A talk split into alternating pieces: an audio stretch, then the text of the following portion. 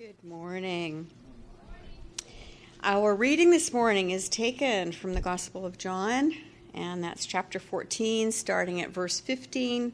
It will be in the Black Pew Bibles on page 901, and if you wish, you can find one at the bookcase at the door. John 14, starting at verse 15. If you love me, you will keep my commandments. And I will ask the Father, and he will give you another helper to be with you forever, even the Spirit of truth, whom the world cannot receive because it neither sees him nor knows him. You know him, for he dwells with you and will be in you. I will not leave you as orphans, I will come to you. Yet a little while, and the world will see me no more, but you will see me. Because I live, you also will live.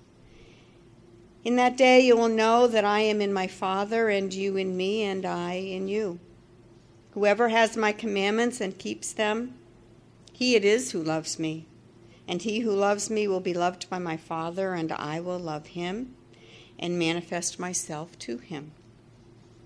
Judas, not Iscariot, said to him, Lord, how is it you will manifest yourself to us and not to the world? Jesus answered him, if anyone loves me, he will keep my word.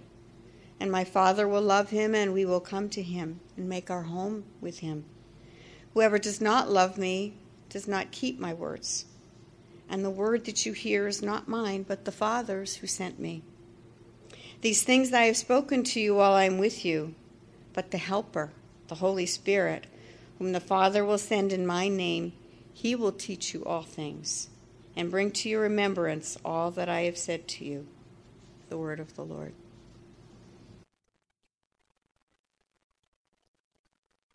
Morning. Let's pray.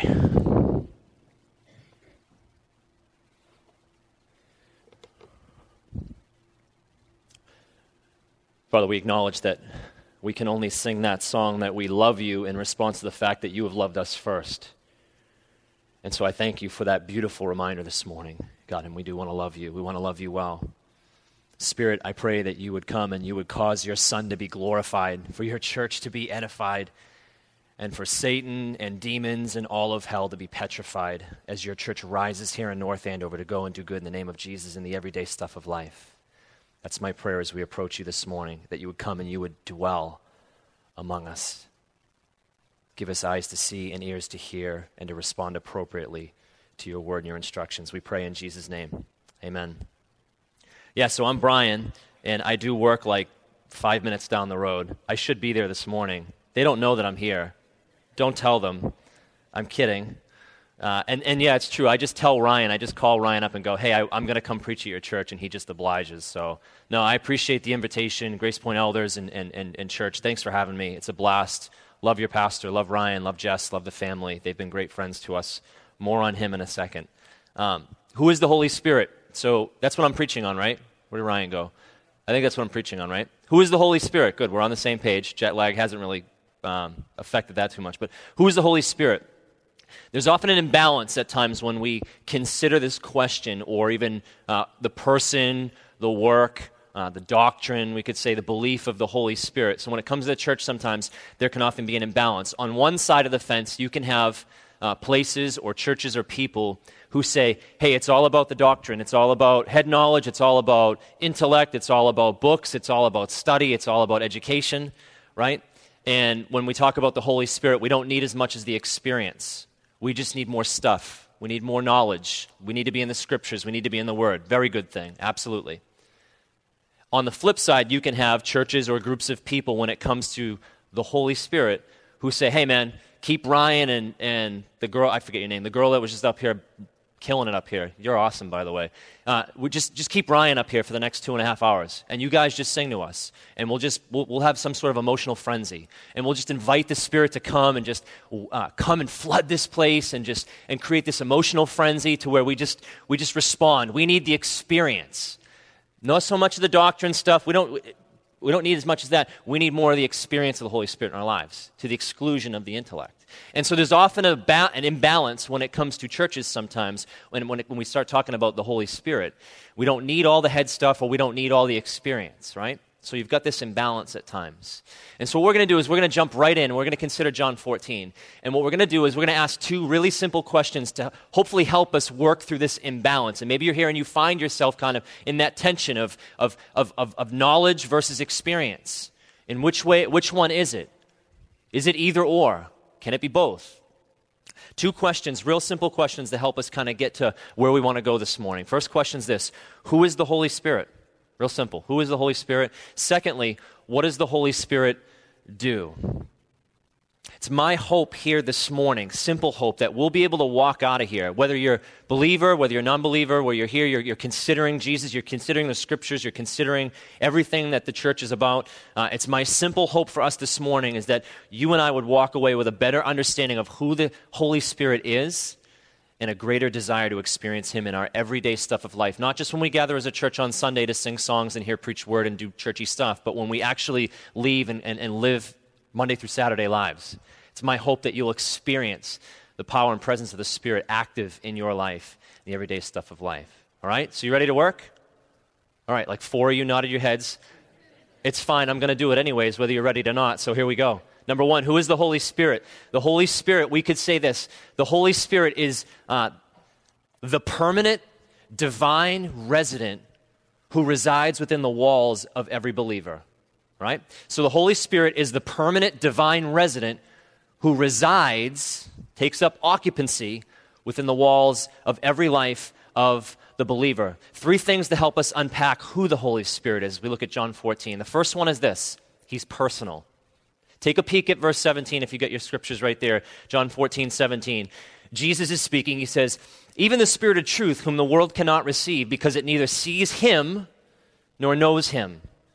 You know him, for he dwells with you, and he will be in you. You notice how Jesus refers to the Holy Spirit as he and not it?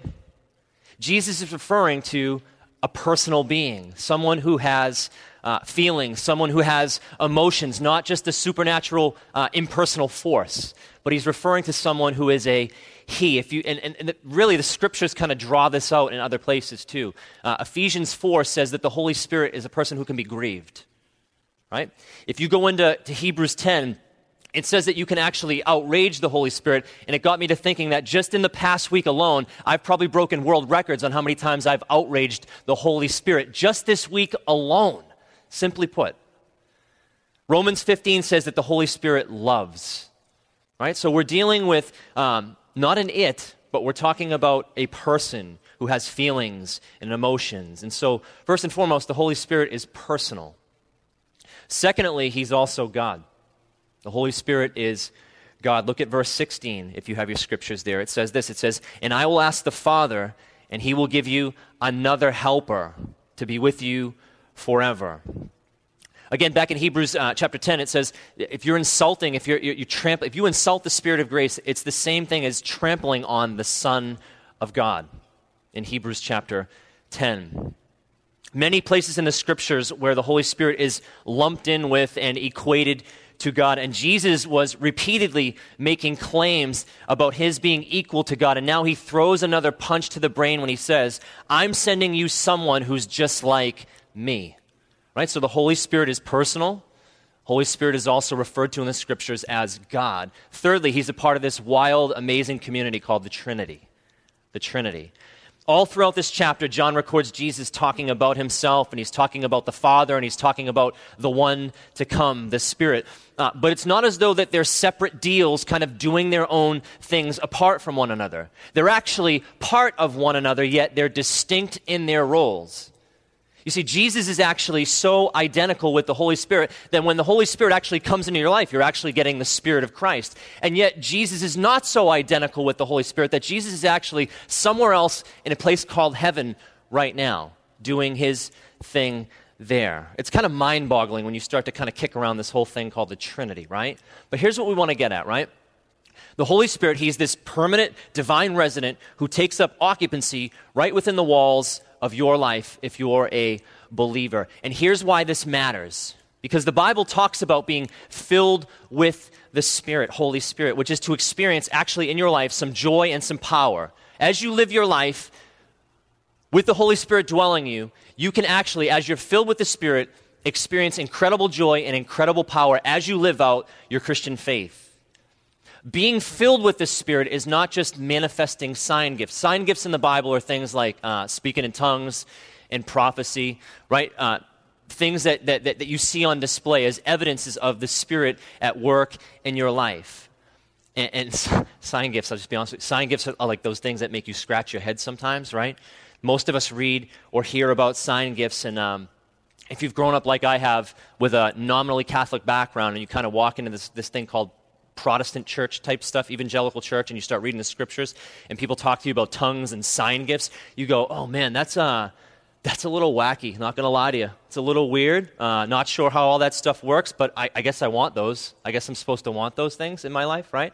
And so I'm not denying that the Spirit works through sign gifts, but we can't just equate the Spirit to that manifestations of these sign gifts, kind of like the weird aunt in the family, right? You show up at a Christmas party, uh, you love her, you don't really know her that well. She shows up and she starts doing wild things and saying crazy things, and you know she's just part of the family. And you go, all right, like I'm going to keep my distance over here while Auntie so and so does her thing over there, the weird stuff. She's doing cartwheels and flopping around on the ground like a fish out of water, right?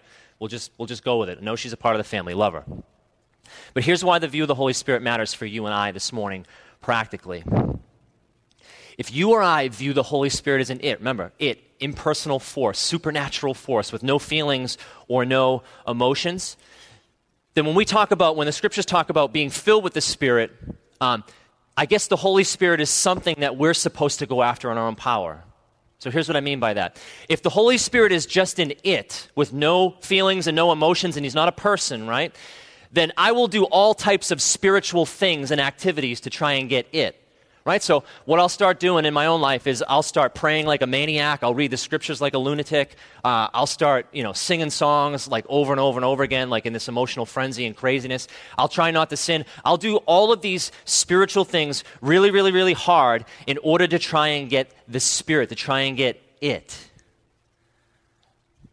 And if I'm fortunate enough in my life, if I work really hard enough, if I pray hard enough, if I read enough, if I don't sin as much, then if I hit the target, if I'm fortunate enough, I'll hit the target and I'll get it in my life to fill me. And when you don't get it, if I don't hit the target, if I'm not praying enough, I'm not reading my scriptures enough, I'm sinning too much, and I don't hit the target, and I miss the target, and I'm praying and I don't receive it, then I'm, I'm left to feel despaired rejected. I feel guilty because I'm not quite good enough. I'm not quite spiritual enough to get to the target of getting it to fill my life so that I can live with power and incredible joy. You feel me? You tracking with me so far? Three people? All right, here we go. Let's keep doing this. Praying fervently, reading your Bible like a maniac, singing songs emotionally, not sinning. Hey, all great things. Please, please do those things and don't sin at the end, okay? Please do those things. But the emphasis is primarily on you if the Holy Spirit is just an it. The emphasis is on you. But if the Holy Spirit is a person, uh, then to be filled with a person is something completely different than trying to be filled with an impersonal force. Right? So, for example, there are times when my wife Danielle, I have Danielle, uh, Danielle, I have Danielle. I have a wife. Her name is Danielle. I don't own her. She married me. I married up. Danielle and I have three kids downstairs. If you listen close enough, you might be able to hear them scream downstairs at some point.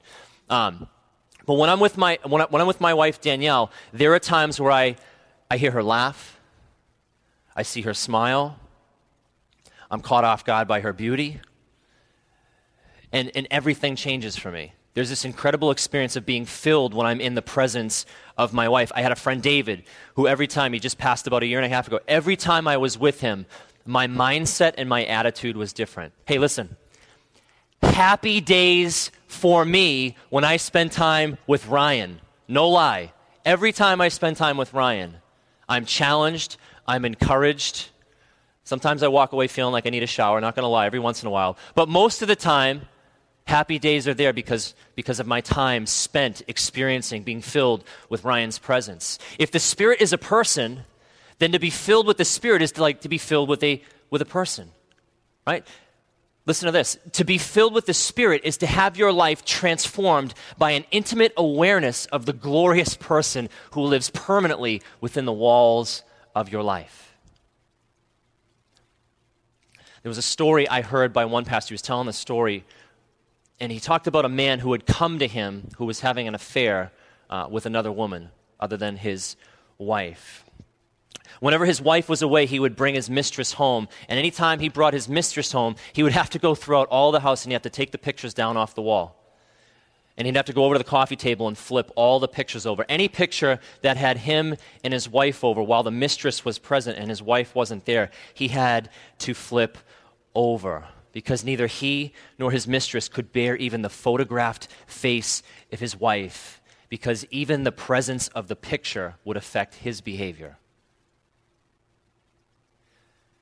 Are you aware of who's living in your life, Christian? Are you aware of who permanently dwells within the walls of your very heart, even right now? Does it change the way you live? Are you aware of His presence in your life? Does it cause you to live with integrity? Is it causing you to love people with integrity? Because if you did, here's a challenge, right? If you did, some of us might not be doing the things that we're doing right now, that we're engaged in, if we are aware of who dwells within the walls of our very life each and every day. Right? So that's just a little tidbit on who the Holy Spirit is. Personal, He's God, part of this wild community, this beautiful community called the Trinity. And He's the permanent resident who lives within the walls of your life, day in and day out. The second question is this So, what does the Holy Spirit do? If that's who the Holy Spirit is, Brian, uh, what does the Holy Spirit do? Two things in John 14 that we can look at here. John 14, Jesus says that he is the Spirit of truth, verse 17, and he's also a helper. You could say, other translations say counselor, better translated advocate, that word, advocate. So he's the Spirit of truth and he's the helper. He brings the truth to bear in our lives and he advocates for us, right? Two things that the Holy Spirit does. The first one, the Spirit of truth, as he ad- brings the truth to bear in our lives. Uh, the Holy Spirit, uh, quite literally, is the author of the scriptures, the Bible. 2 Peter chapter 1 says this For no prophecy was ever produced by the will of man, but men spoke from God as they were carried along by the Holy Spirit. Jesus says, backed up in, in John chapter 6, he says this He says, The words I've spoken to you are spirit and they are life. So, in other words, the words that Jesus um, spoke that we see in the Bible were produced by the Spirit. And if you embrace them, and if you have understanding of them, they'll give you eternal life. So the Spirit of truth means that He's the actual author of Scripture, that men who, who coined and penned every single word of Scripture were led and inspired by the Holy Spirit. So He's actually the author of Scripture.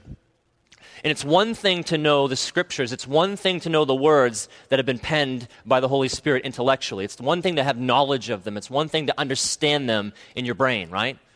And to be able to remember these things in your brain. But there's more to this. If you were to skip ahead into Colossians, there's this guy named Paul. He was a beast. He was a church planter, missionary, loved Jesus, was a wild, crazy guy uh, beforehand. He met Jesus. And, and here in, in, Colossians chapter 3, he says, says this right here. He says, Let the word of Christ dwell in you richly. The word of Christ dwell in you richly, which is the same thing as saying, essentially, be filled with the word. Be filled with the Word, aka God's Word to us, the Scriptures. Be filled with it. And then Paul goes on to give a list of traits after he says, Let the Word of Christ dwell in you richly. He says, You know, sing songs, um, give thanks, use wisdom, be grateful.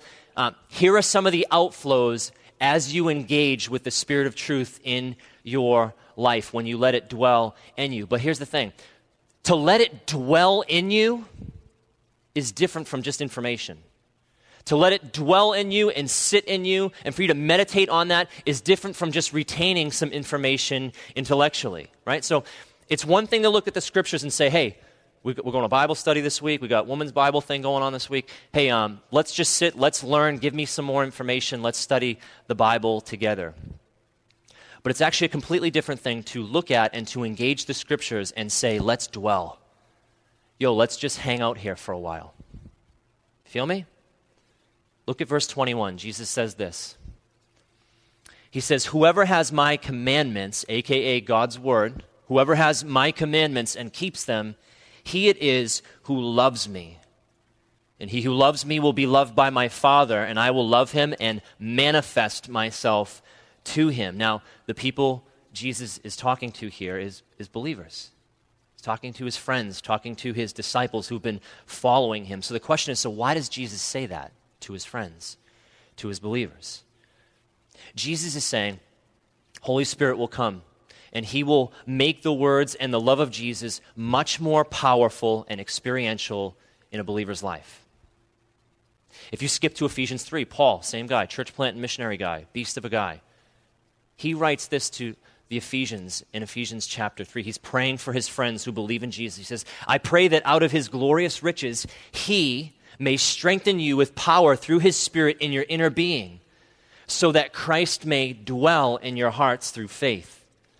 And I pray that you, being rooted and established in love, may have power to grasp how wide and how long and how high and how deep is the love of Christ, and to know this love that surpasses knowledge, that you may be filled to the measure of all the fullness of God. So, again, why does Jesus say this? Why is Paul praying for this? right? Don't believers already know about the love of Christ? Don't believers already understand the love, the width, the depth, the length, the height of the love that God has for us in Jesus? Don't we understand that? After all, we wouldn't be Christians if we didn't know that. Ephesians here that Paul writes to, they wouldn't be Christians if they didn't grasp this. He says, But I want you to know this love that surpasses knowledge, information. So, what's he talking about? Jonathan Edwards, one of my favorite dead guys of all times, he gets at this in one of his journal entries, writing about his experience of God, wrote a lot about his experience with God. And Edwards wrote this He says, I had then, at other times, the greatest delight in the Holy Scriptures of any book whatsoever. Oftentimes, in reading it, every word seemed to touch my heart. I seemed often to see so much light exhibited by every sentence and such a refreshing food communicated that I could not get along in reading it. Often dwelling long on one sentence to see the wonders contained in it. He goes on to end it this way. He says, These divine things were like a sweet burning of the soul. You know, Edwards gets at this re- very real divide that many Christians experience. For example, growing up a Bruins fan, right? Grew up in and around Boston, growing up a Bruins fan from a very, very early age. I can remember watching the Bruins on TV, the big bad. Any Bruins fans? Any hockey fans? One, two, th- three. Oh, now you're all raising your hands because you feel guilty, right? Remember watching the Big Bad Bruins, turning on NESN, turning on the TV, seeing the Big Bad Bruins, seeing pictures of the old Boston Garden. I'm not talking about the TD Garden. I'm talking about the old Boston Garden. You feel me on this? Right? You've been there for concerts, some of you pre Jesus days? I'm sure you have. All right. The Boston Garden, right? So I'd see it on TV and I would think it's this amazing thing and I would like hockey and I'd like watching the Bruins. But it wasn't actually until I, my dad, when I was about six years old, took me to my very first Bruins game, right? We jumped on the T with all the lunatics that were riding in on the T with us right? Everyone's all jacked up. They got their Bruins shirt on and everything like that. And we get into the garden and you walk in and we paid uber amounts of dollars to sit in a seat where, if you remember the old garden, you could pay lots of money to sit in a seat where there was this big stanchion, this big column, and everything would be blocked. The only, you couldn't see anything on the ice. The only thing you could see is the person to the left of you, the person to the right to you, and most of the time they were passed out by the second period. And so you'd see these people, but just the experience of being there, right? You would go and you'd see cigarette smoke up in the air because you could smoke back in the deal back then. You'd hear the roar of the crowd. You'd hear fighting. You'd hear scoring. You'd hear cheering.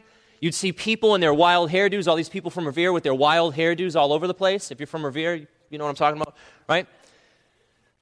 And I remember after my first time going to the Boston Garden and experience all that, you see rats big and, bigger than some of the dogs that you guys have at home running around the TD guy.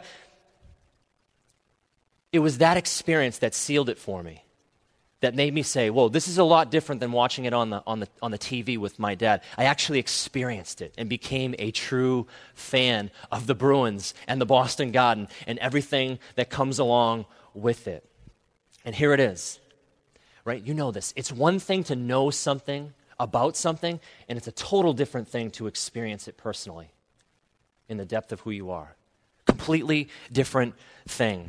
And this is what the Holy Spirit comes to do as the Spirit of truth. He makes truth known to you intellectually, but he will also come and manifest himself to you experientially. This is which is exactly what Paul is praying. That you would dwell in it. that the love of Christ being rooted in you, in your inner being, aka your heart, your soul, would come alive to you, and that you would actually taste and see and experience the love that God has for you. How deep, how wide, how long, how high that love is for you personally. So that's first. The Holy Spirit can come and make it so real to you as the Spirit of truth that it actually has the power to transform your very life. But there's another thing that the Holy Spirit does. He's also, Jesus says, our helper, or we said our advocate. Verse 16 again, Jesus says this He says, I will ask the Father, and he will give you another helper. All right, Brian, so what's he saying? Like another helper to raise my kids? Like, because I could definitely use that. Not going to lie to you. Anybody wants to jump in and help me from time to time, feel free to talk to me right afterwards. We could use all the help we could get.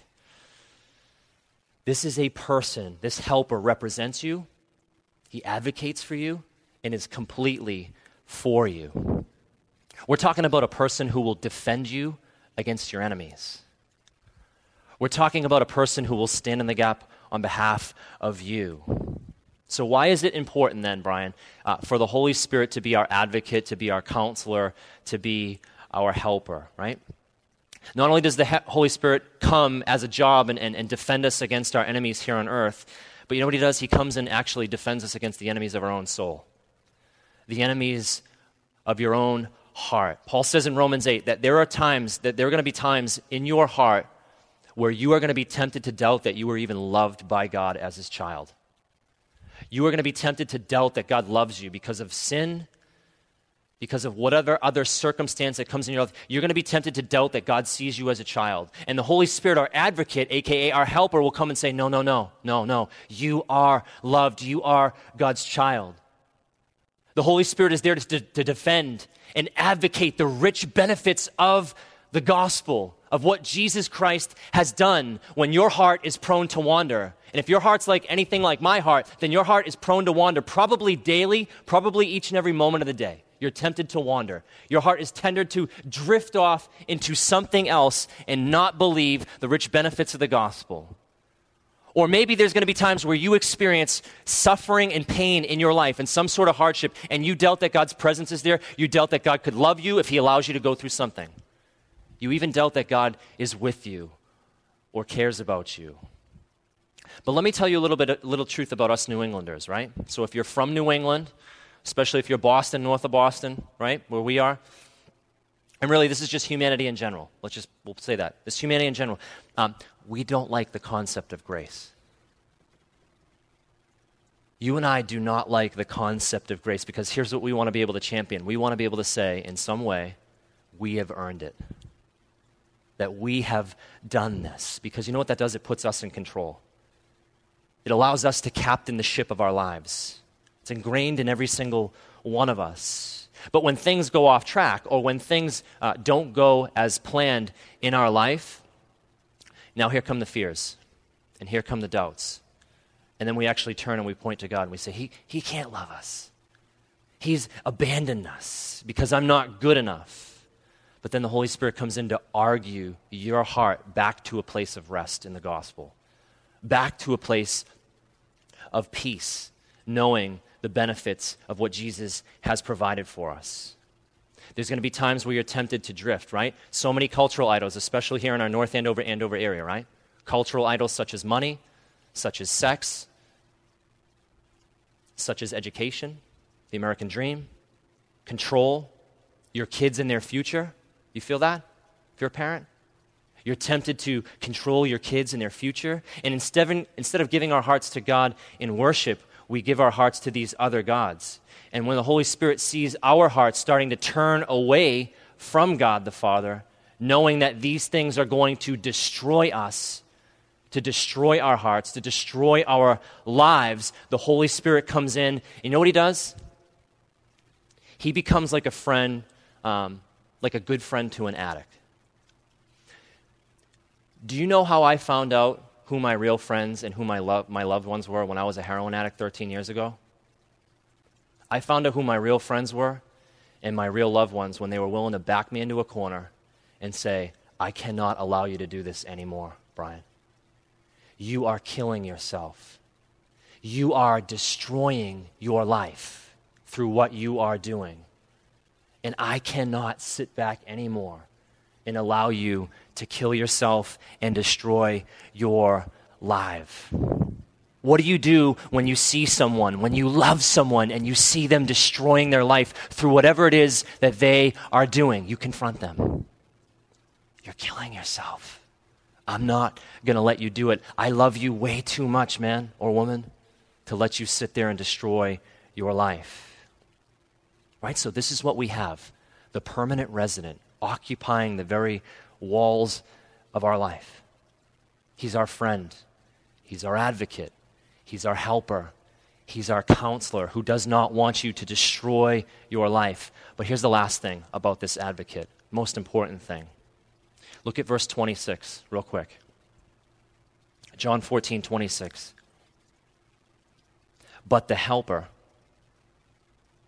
the Holy Spirit, whom the Father will send in my name, he will teach you all things and bring to remembrance all that I've said to you. In John 16, Jesus uh, goes on to say, as he's teaching more about the Holy Spirit, he says, When the Helper comes, he's actually going to come and bear witness about me. But there's a key word in John 14, 16, and it's the word another. Jesus says, I will send to you, he, the Father, will give you another helper.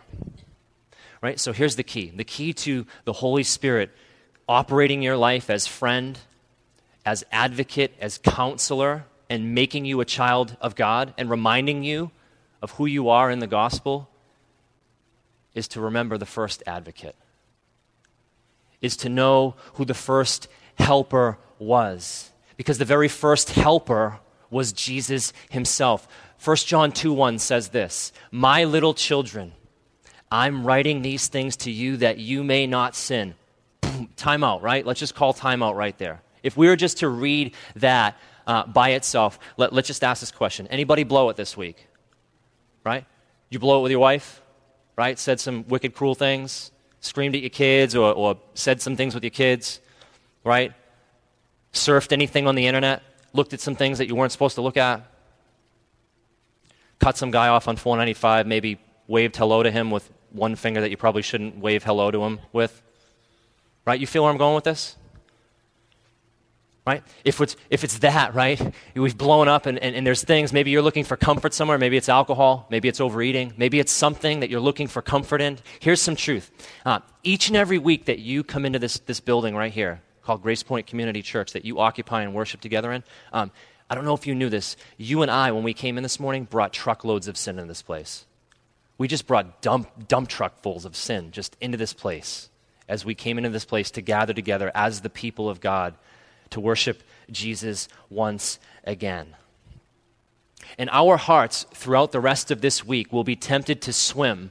Or even as you came into this place, your heart was tempted, or you came in dragging condemnation and guilt and shame over anything that you may have done this week that caused you to walk off the deep end. Let's keep reading because we're not left alone in our efforts. First John continues this way. But if anyone does sin, if anyone does sin, we have an advocate with the Father, Jesus Christ the righteous.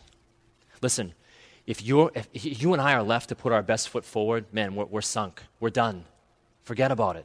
If we're left to just put our own efforts in, our best effort to fix my ma- my best effort to fix my marriage or to fix my kids or to determine their future and how they're going to live out their life or to get a, get away from anything that's entangling my heart, that's causing my heart to wander away from true worship in God, my best foot forward will never quite be good enough. Will never be enough to fix anything that I have going on in my life. And matter of fact, if I can just be honest with you, the, the harder I try to put my best foot forward, the worse things get typically. The more, I, the more I squeeze onto the wheel and I try to drive the ship, the worse off I am when I'm in control of my life. And apart from Jesus, the Bible says that we're actually condemned in our sins before the Father because of our sins. Friends, Jesus Christ is our advocate, though. It's through His ability and it's through His work on the cross for us that you and I can actually begin to rest in our inability to be righteous enough, in our inability to live out righteousness in our own lives. You've got the first advocate, Jesus, and He's in heaven right now making petition before the Father, and He's standing up and He's representing you as the true advocate, so that when we stand before the Father someday, you and I will actually hear the words, You are loved because of what my Son Jesus Christ has done for you. I love you, and I'm well pleased with you because of my Son Jesus' work on your behalf. And if we have that advocate up there, doing that for us right now before the Father? Do you know what the advocate down here, who resides in the walls of your life, is doing and wanting to do? Each and every time your heart is condemned by sin or the enemy wants to tempt you or draw you away from the benefits, the advocate down here is applying what the advocate up here has done for you over and over and over and over and over again. Past, present, and future sins the Holy Spirit is applying the first advocate's work. He's taking what Jesus did for you and for me, and he's applying it to our hearts. The Holy Spirit's job is to say, Look, look, look at what Jesus has done. Look at what the beauty of what he's done. Consider, behold, look at what Jesus, look at his advocacy for you on your behalf. There is nothing that will ever separate you from the love that God has for you in Christ. You will never be able to lose that position in Jesus. You'll lose your cars, man. You'll lose the house at some point. You'll lose the nice job. You might lose your health. You will never, ever, ever, ever, ever lose what the first advocate, Jesus, has done for you. And if this is true, here's where I'll leave us. If this is true, for all of us. You know, within the happy land of the Trinity, you've got this selflessness going on within the beauty of this community. You've got the Father, and you've got the Son, and you've got the Spirit, and they're constantly just pointing to one another and glorying in one another. None of them are ever taking recognition. Constantly selfless love, selfless acts towards one another. And if that's true, if we have the life of the happy Trinity residing within each and every one of us, my prayer is this for you and I that you and I would never intentionally live a selfish life. Both in our everyday stuff of life, the Monday through Saturday stuff, and in our, our church communal life. That we would never intentionally live a selfish life, but that you and I, with the work of the Spirit dwelling within us and in the midst of our community, would become radically others focused radically others focused. And so, is this true of you, friends from Grace Point, whom I love and who we pray for? Is this true of you? Have you and are you continuously being changed and challenged by the grace of the Spirit? Are you being blown away at the beauty of Jesus week in and week out as the Spirit reminds you of our first advocate? Is it changing your community here? Hey, friends, we're in North Andover together, right? Co laborers for the gospel in North Andover with hopes of seeing many within this area come to know Jesus, right? That's why you come here. That's why you worship here, right? Is this beauty and is this gospel beginning to change our community as we are being changed by it? Or are we making the Christian life and the church something that we can just consume and reap benefits from? May God in His grace fill us and empower us in the Spirit as we look to and glory in the beauty of what Jesus has done, our first and selfless advocate. Let me pray for you.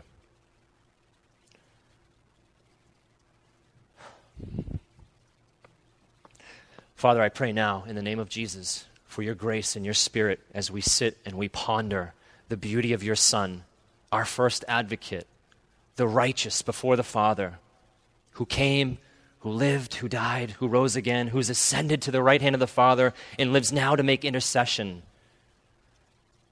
I pray that that spirit that dwells within the walls of our very life, Lord, would enable us to have our ears open and our eyes to see the beauty of Jesus in the everyday stuff of life. Even now, Father, I pray all condemnation and all guilt would be sunk that Jesus, you would be high and lifted up in our lives. God, and I pray that you would bring about a beautiful unity in this church. You would bring about a growth and a unity in this, tr- in this church, Lord, for your glory. God, that lives that are represented in this room would not be lived primarily for themselves, but for the sake of the people that you have called us to and where you have placed this church. So may this church shine brightly as your light in this world as salt and light here.